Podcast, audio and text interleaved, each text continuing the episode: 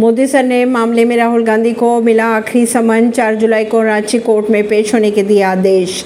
राहुल गांधी के खिलाफ मोदी सर ने पर टिप्पणी को लेकर रांची कोर्ट ने प्रदीप मोदी ने 23 अप्रैल 2019 को मुकदमा दायर करवाया था।